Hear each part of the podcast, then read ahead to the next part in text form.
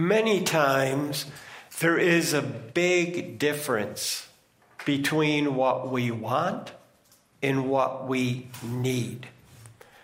Now, when what we need is made clear to us, we may feel that it's too difficult for us. How, how can I do this? Or, as is often the case, what we need we just feel that if we were to do this, it would cause us more pain than what we think we can bear. And I know what I'm talking about here. I don't have to go into detail, but I experienced this for most of the year in which I turned 30, which was my fifth year of following Jesus. So I'm not going to go into this in any more depth, but I don't want to reduce this real pain of the struggle we all go through down to a cheap sports cliche. However, the coaches may be right when they tell us no pain, no gain. And this is essentially what Jesus is teaching his disciples at the beginning of our scripture reading this morning. He goes on then to explain two alternatives and their end results. What he says is to try to gain life with our own efforts and goals results in loss. But to lose our life for his sake, taking up his cross is the way that we actually find life. He then illustrates this from the Psalms of David. When it seems the enemy is just going to knock us down and out, we may call on the powerful, gracious, covenant God we may call upon him to lift us up. Then he reveals all his glory to his inner circle of apostles so that they know he can and will supply them with all they need to take up their cross and lose their life for his sake. So now let's dig deep to know God and His will, and to have our faith built up by the Holy Spirit and the Word He inspired. So we know that God will give us grace and strength to do what we need to do. So I've divided our readings into two halves. I think they work perfectly. They're, they're different, but they build on each other. And I'm going to incorporate the psalm into the first part. So, first, Jesus tells his disciple what he expects of them and what their reward will be when he comes in the glory of his Father. There's three sections in this part. First, in summary, Jesus says that those desiring to come to him must die for his sake to find life. So let's go through this line by line, word by word. Then Jesus said to his disciples, If any is desiring to come after me, he must deny himself and he must take up his cross and he must be following me. Okay, the denial of self. All right. We all have thoughts, feelings, and abilities that define us and fulfill us. That's our opinion. And it's not easy to let go of any of these qualities. We feel this is what we're all about. However, this is exactly what Jesus requires of his disciples. We have to give up something that we feel is very important to us. So, in order to take up our cross and follow Jesus, that means to die. Now, he has just told them, if you look up a few verses, if your Bibles are open, he had just told them immediately before this that he's going to Jerusalem to suffer and die and then to live again. Just as he will die to live again, he's now telling his disciples that they must learn death is required to enter life. And then he continues on For whoever may be desiring to save his life will destroy it. But whoever may lose his life for my sake will find it. Okay, so he's saying here self desire is destructive. If we want to keep our identity totally unchanged, we will end up destroyed. So lose it for Jesus. However, he says, if we are willing to give our identity to God for the sake of who Jesus is and what he has done, we will find the life for which God has made us. But first, we must die to ourselves because death is required to enter life, true life, life that is life. And then he concludes this section by saying, For what will a man gain if he may win the whole world and lose his life? Or what will a man give in exchange for his life? So here's a twofold warning in the form of questions, and I'm going to personalize it now. If gaining every is gaining everything in the world, we've got to ask that. Is gaining everything in the world worth losing my life?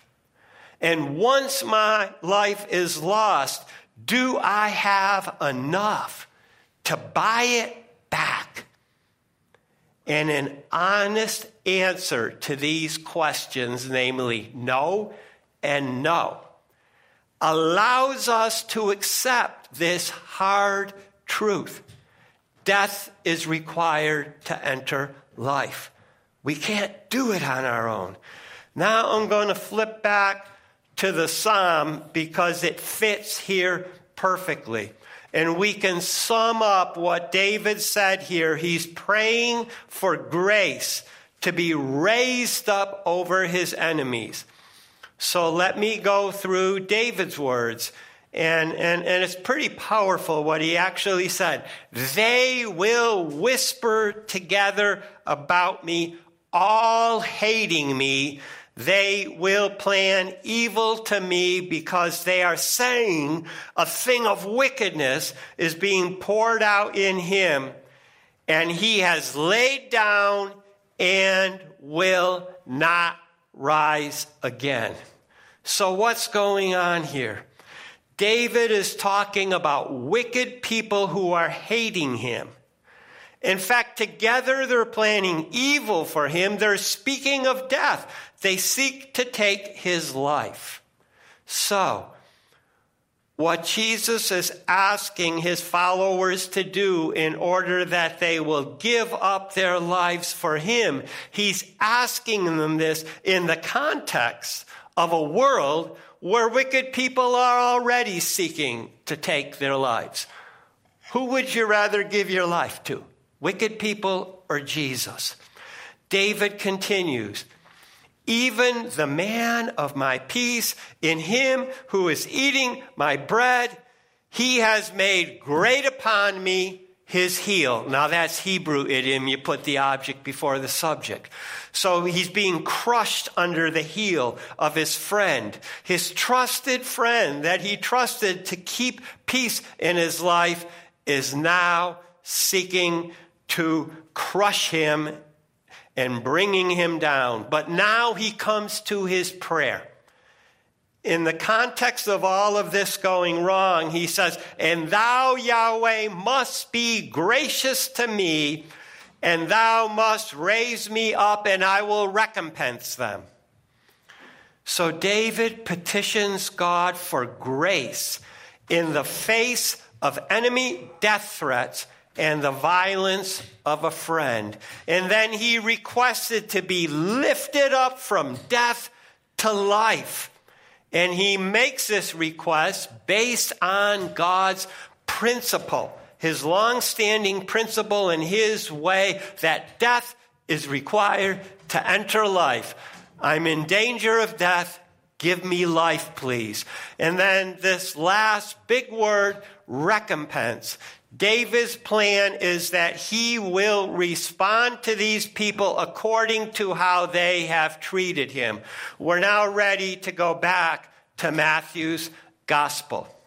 So he concludes this first half by saying, The Son of Man is about to come and will reward each according to his works, and some of you will see the kingdom come.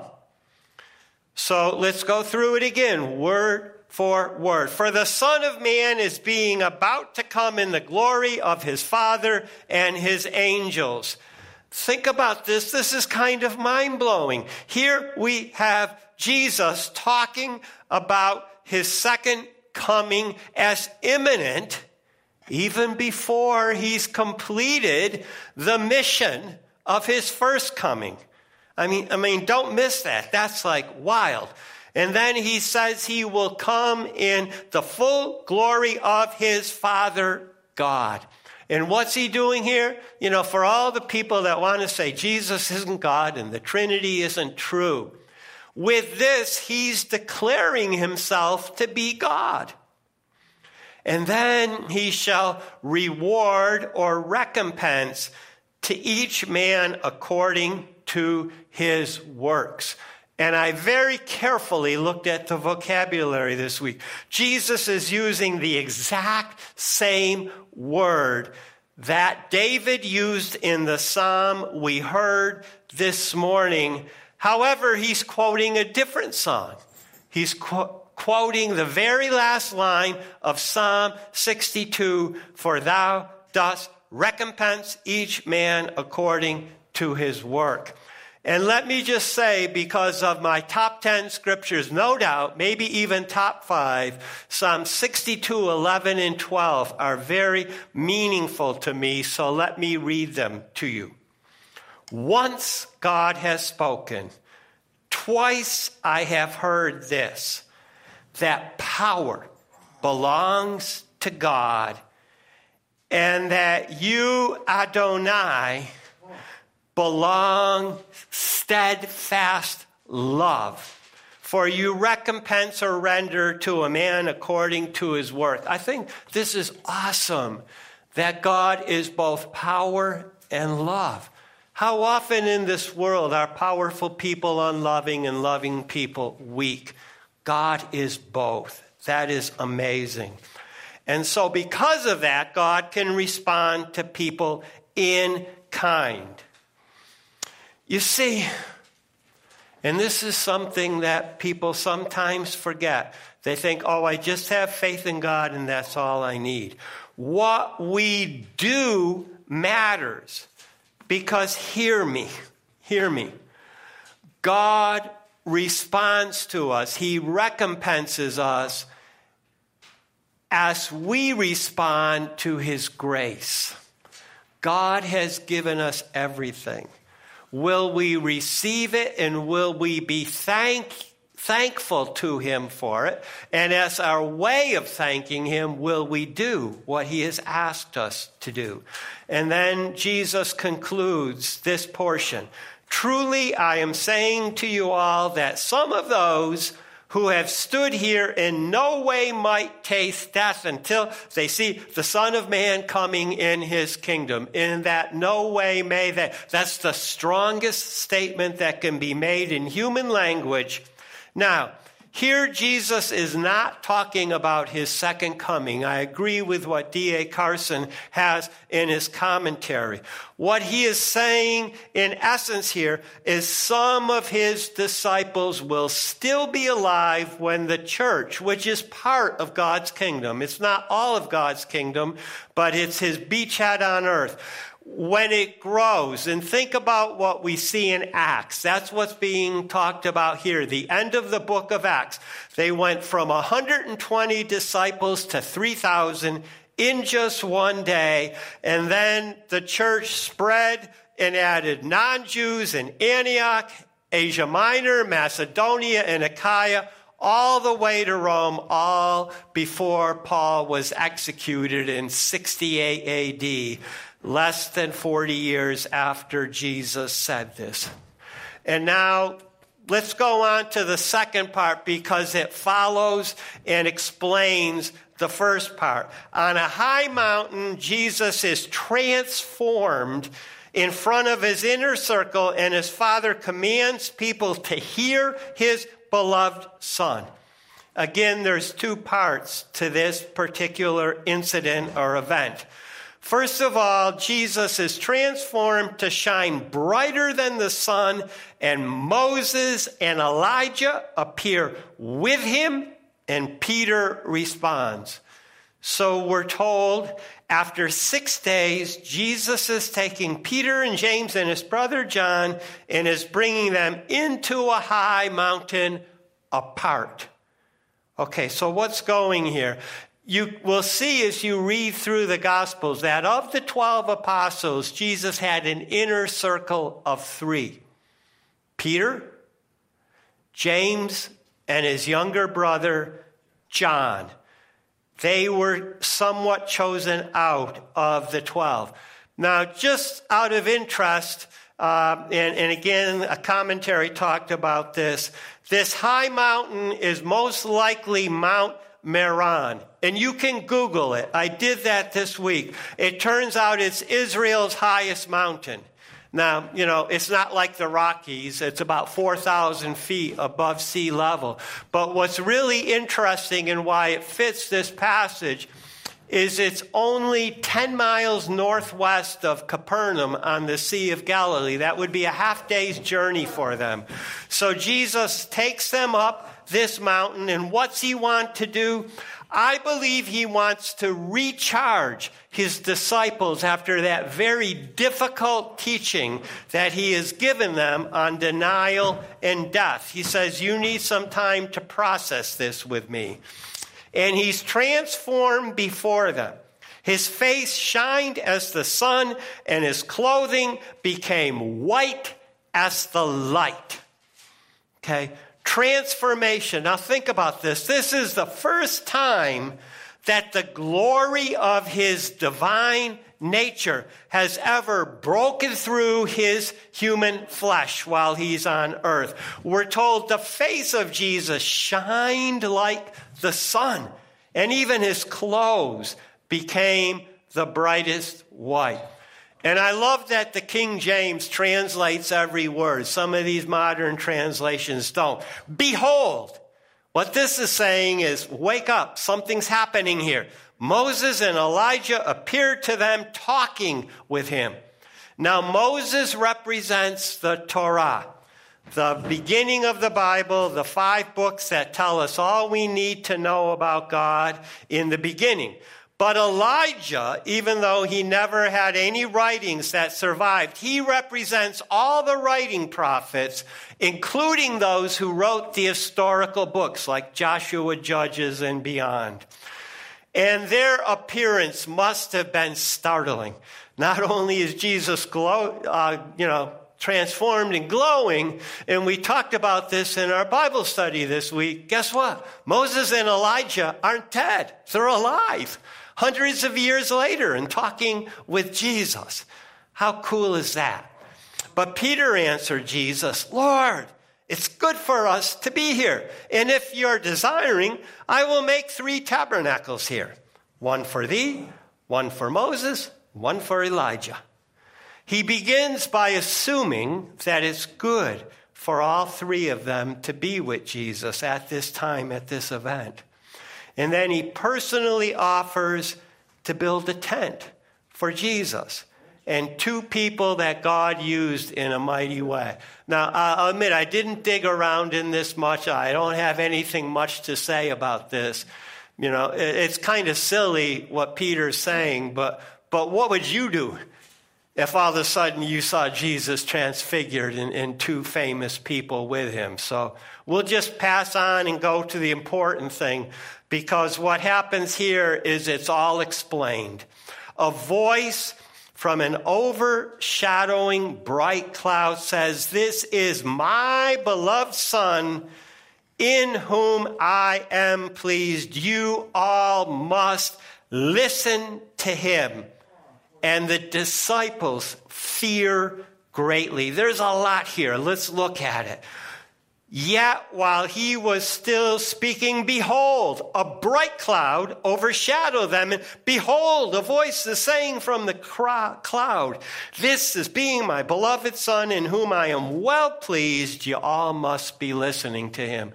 So here we have a paradox right up front. And, and as I said in my prayer, everything about God is paradoxical.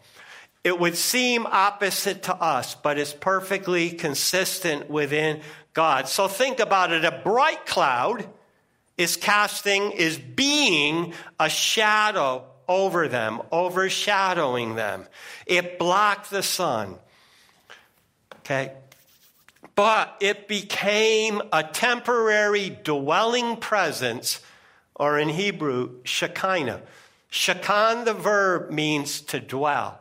Shekinah is a noun of a dwelling presence the Father with Jesus and his disciples. And Father God calls Jesus his beloved Son, and he says he's well pleased in his Son. But don't miss this about obedience.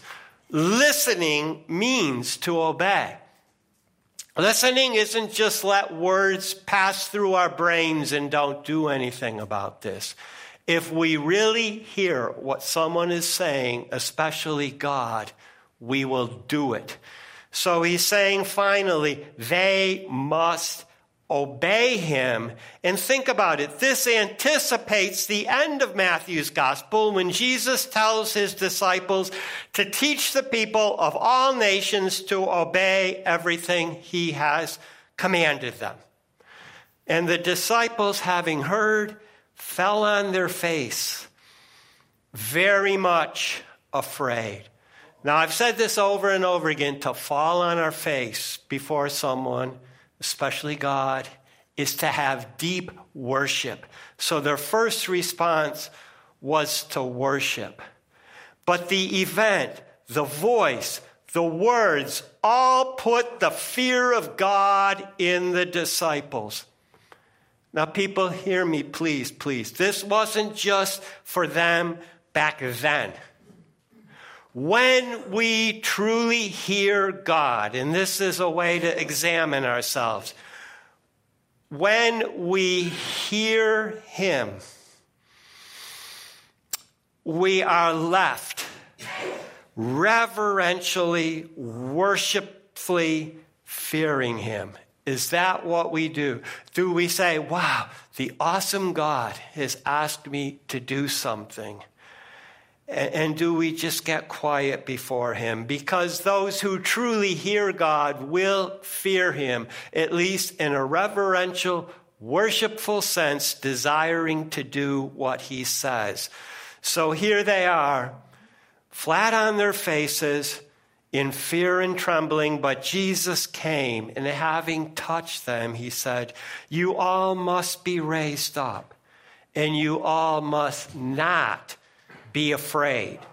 Now, I think it is good that they responded in humility to all that God was doing to them, but now Jesus is indicating he wants them to serve him. And to do this, they need to be on their feet to fulfill his purpose for them. Now, I've put in the notes, look at Luke chapter 1 in Zechariah's prophetic prayer as John, his son, John the Baptist, was born. And the key to this is he says, God is sending a Savior to enable us to serve Him without fear all of our days. That's what Jesus is saying to them here. Yes, worship me be in awe of me, but serve me without fear. Then, when they lifted up their eyes, they saw no one except Jesus only. Only Jesus. As I reflected on this, if we can only see one person, that person needs to be Jesus.